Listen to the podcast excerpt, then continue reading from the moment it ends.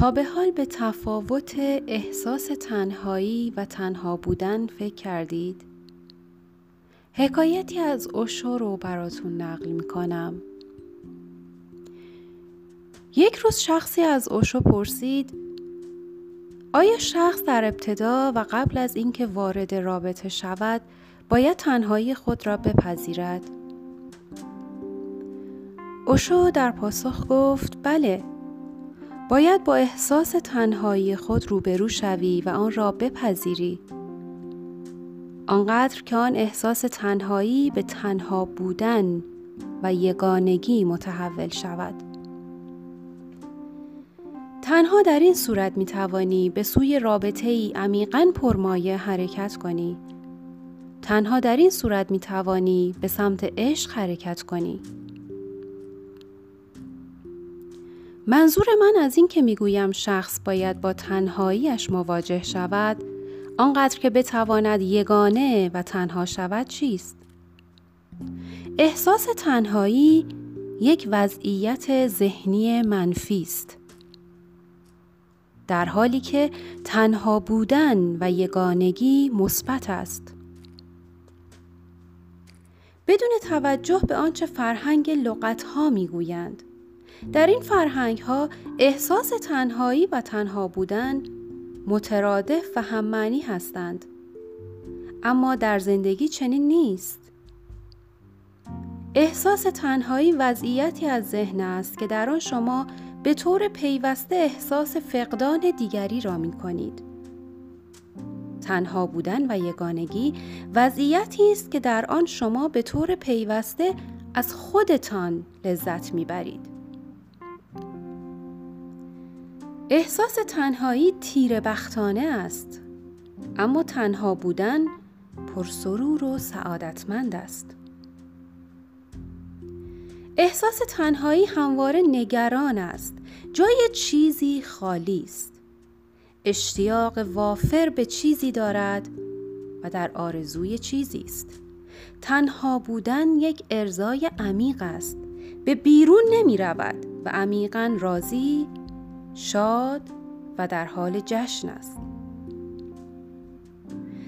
در احساس تنهایی شما خارج از مرکز هستید اما در تنها بودن متمرکز و ریشهدار هستید. تنها بودن زیباست و یک وقار یک شکوه و جوی از رضایتی عظیم در اطراف خود دارد. اما احساس تنهایی گدامنش است و همه چیزی که در اطراف خود دارد گدایی است و نه چیزی دیگر. آن هیچ شکوهی در اطراف خود ندارد. در واقع آن زشت است. احساس تنهایی یک وابستگی است. تنها بودن عدم وابستگی و استقلال محض است. شخص چنین احساس می کند که گویی خودش کل دنیا و کل هستی است. اکنون اگر وقتی که احساس تنهایی می کنید وارد یک رابطه شوید دیگری را استثمار خواهید کرد. دیگری وسیله‌ای برای ارزای شما می گردد. شما از او استفاده خواهید کرد و هر کسی از مورد استفاده قرار گرفتن منزجر است. چون که هیچ انسانی اینجا نیست که وسیله‌ای برای کسی دیگر شود.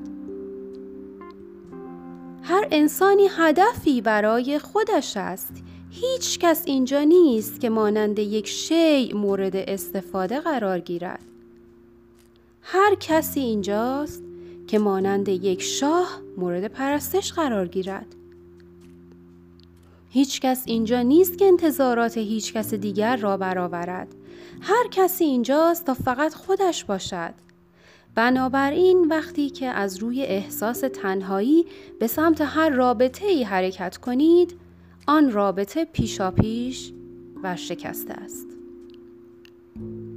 آن رابطه بدبختی بیشتری برای شما ایجاد خواهد کرد و به یاد داشته باشید وقتی که از روی احساس تنهایی حرکت کنید در رابطه با کسی خواهید افتاد که او هم احساس تنهایی دارد.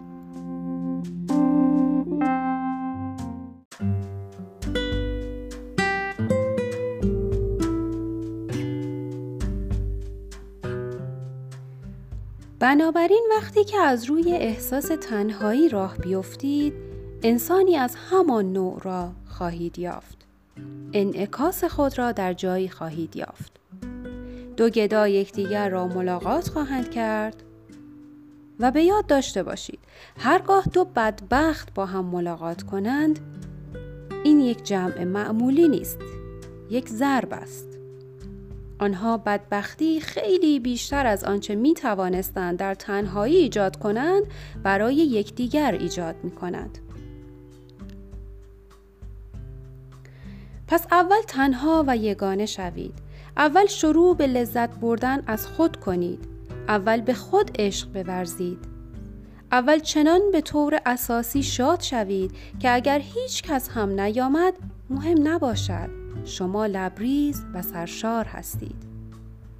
اگر هیچ کس در شما را نزد کاملا خوب است.